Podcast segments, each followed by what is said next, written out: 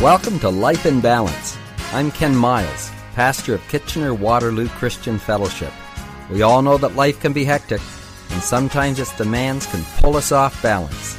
The good news is that God has given practical insights in His Word for keeping life on an even keel, despite the pressures we may face. This program is designed to help us understand and apply God's wisdom in our everyday lives. Good Monday, everyone. A little while ago at the church, we showed a movie. The movie was entitled The Ultimate Gift, and everyone just thoroughly enjoyed it, and we had a lot of good feedback on it. Now, the movie was made from a book of the same name, The Ultimate Gift, by Jim Stovall. And it's a novel, but it's a lightly written novel. It wasn't developed as very much of a story, but it was to portray 12 principles that we should live our life by. Actually, the movie is much better in developing the story. But as a result of the movie and the book, we decided to do a series of messages at the church entitled The Ultimate Gift. Now, what we did was take the 12 gifts that are mentioned in the book, that if we would lay hold of these things, we would live a much better life. Actually, the thread of the story is that a billionaire passed away, and he wanted to give his inheritance to his children, but most of them were squabbling and fighting and very self-centered and selfish in their outlook. And in fact, all of his relatives were that way. But he picked out his grandson, who was a younger man who had lived a pretty shiftless life and had not much purpose, but in his will, he presented to this young man that he would receive the ultimate gift if he would follow the prescriptions laid out in the will. And in the will, he was to do something each month for a period of a year. And the activity that he was given that he had to do would give him a gift that would help and benefit his life. And so the young man follows through in this, and I won't spoil the ending for those of you that would like to read the book or watch the movie. But he ends up receiving the ultimate gift at the end. Well, as we shared these principles in the messages at the church, we really saw how biblically based these gifts are. In fact, we find out that we all have them, and yet we haven't seen them as gifts. We have not taken advantage of the things God has given us. We haven't unwrapped them, as it were. They're in too plain a wrapping, and we don't see them as gifts, and therefore we don't utilize them. And so I thought what I'd like to do over the next little while here on the radio is to share these principles, because they're so far-reaching and they will benefit all of us. So as I broke these gifts down to share at the church, we did it over 4 Sundays, and we shared 3 gifts a Sunday. We broke them into 4 categories. Now, it doesn't mention these categories at all in the book, but as I looked at these 12 gifts from a biblical perspective, I saw 4 categories emerging. The first category was gifts of perspective. The second category was gifts of responsibility. The third, gifts of growth. And the last, gifts of the heart. And so we want to launch into this today, and we will see how far we get along in this. But let's get started. Gifts of perspective. What is perspective? Well, if you go to the dictionary and look it up, it says, now this is a mouthful, listen, a proper evaluation with proportional importance given to the component parts. So if you have perspective on something, you have a proper evaluation with proportional importance given to each part. In other words, if you were to put your hand in front of your face and hold it just an inch away, as I'm doing right now, I see the lines on my hand, and I see out of focus my fingers at the top. Now, if I pull it back to about a foot away, now suddenly I see fingers, and I see a palm, and I see my wrists, and I see part of my arm. And if I pull it back further, in fact, if I were to look at myself in a mirror, I would see, okay, now I see the hand as part of the wrist, as part of an arm that's connected to a torso, and then I would not only see myself, but I would see the things that are surrounding me. Now, you can pull back in perspective further and further. In fact, if you go online and go to Google Earth, you can actually pull back from your house to your block, to your city, to your nation, and pull right back out into outer space. Now, all of this, I'm talking about perspective. You see, if you get too close to something, that's all you see, and it can skew your understanding. How you see things is very, very important.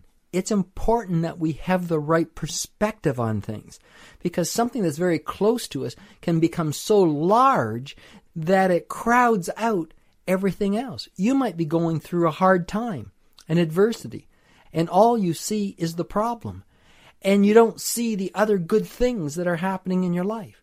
It's so important for us to have perspective, to see things the way that they really are. So these first three gifts that I'm going to talk about speak to the area of perspective. Well, what is the first one? The first one is the gift of laughter. Have you ever thought that laughter is a gift from God? As far as I know, humans are the only creation of God that has the ability to laugh. We're created in God's image. Somehow I believe that laughter comes out of the character of God, out of His being, out of His makeup. And so we, created in His image, have this ability to laugh. Now it's important that we exercise it. Laughter is beneficial in so many ways. I was reading a report from Dr. Lee Burke and fellow researcher Dr. Stanley Tan of the Loma Linda University in California, and they had been studying the effects of laughter on the human body. And to date, their published studies have shown that laughing lowers blood pressure, reduces stress hormones, increases muscle flexion, and boosts immune function by raising levels of infection-fighting T cells, disease-fighting proteins, which produce disease-destroying antibodies. It goes on to say laughter also triggers the release of endorphins, the body's natural painkillers, and produces a general sense of well-being. Also, laughing is aerobic, providing a workout for the diaphragm and increasing the body's ability to use oxygen. You know, the scripture says that a merry heart does good like a medicine. And isn't it amazing that these present-day researchers into this are just substantiating what the Bible said so long ago? A merry heart, laughter, is good for us. When's the last time that you had a good belly laugh over something? Listen to what they went on to say. Laughter reduces at least 4 hormones associated with stress response. Clinical studies have shown that humor strengthens the immune system. Laughter reduces pain. Humor allows a person to forget about pain such as aches, arthritis, etc. It helps cardiac patients. It says a good belly laugh is equivalent to internal jogging. Laughter can provide good cardiac conditioning, especially for those who are unable to perform physical exercises. It helps women, especially with blood pressure. Laughter seems to benefit women more than men in preventing hypertension. Also, respiration. Frequent belly laughter empties your lungs of more air than it takes in, resulting in a cleansing effect similar to deep breathing, especially beneficial for patients who are suffering from emphysema and other respiratory ailments. You know, I remember reading a while back about a man who had actually cured himself by watching old Marx Brothers movies. You know, perhaps the greatest benefit of laughter is that it's free and it has no known negative side effects. All these studies just show us that the Bible is true. A merry heart does do good like a medicine. But it also goes on to say, and I'm quoting from Proverbs 17:22 here, but a broken spirit dries the bones. Now, this is interesting. We have seen that laughter has beneficial physical effects. But the scripture goes on to tell us that it has spiritual effects. It says, a merry heart does good like a medicine, but on the flip side, a broken spirit dries the bones. See how it connects laughter with the spirit? Another verse in Proverbs 15 and verse 13.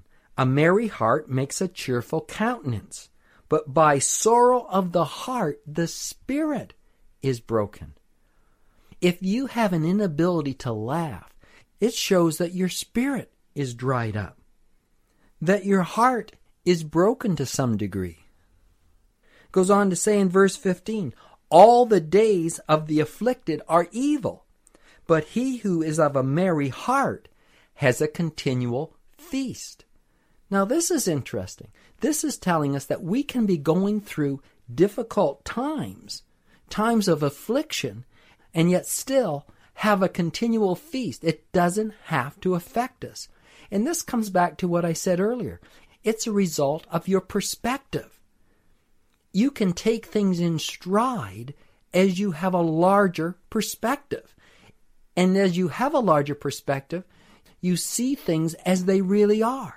Things are not as bad as we think. We may be going through a difficult time, maybe in relationships, maybe financially. And if you're not careful, if you just focus on those things, you can have your spirit dried up. It can take away your joy. It can take away your laughter. But the scripture says here that a merry heart causes a person to have a continual feast. Well, how would we have a merry heart in the midst of all these things? Well, one thing is just realizing that God is bigger than our problems. He's bigger than our situations. God can turn things around. And sometimes it's not even that heavy. It's just that we react so quickly to what we see. It's just what our natural perspective is on things. I know some of you may have watched the program on the television Just for Gags, and what it is it shows how a series of things are done towards people and catches their reaction. In one program, there was a fountain, and as people walked past it, the fountain would spurt water into their face as they went past. And it was interesting to see how different people reacted. Some people scowled and frowned and with a very indignant expression on their face, walked away. Other people just laughed. Now, I wonder which of those people are the most healthy. I wonder which of these people have the better home life and the better marriages. I tell you, it's the person that can laugh. I pray today that God would just give you a gift, that He'd give you the gift of laughter. And I just pray that you just receive that right now, that God would just somehow come in and water your heart and your soul and your spirit and just give you a merry heart. May it be in the name of Jesus. I'm Ken Miles. Bye for now.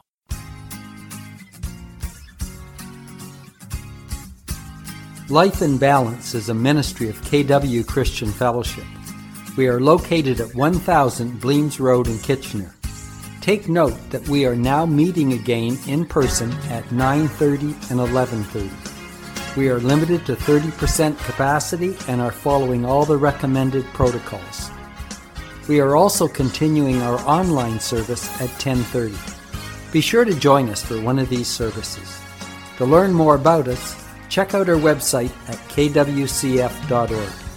Till next time, may God keep your life in balance.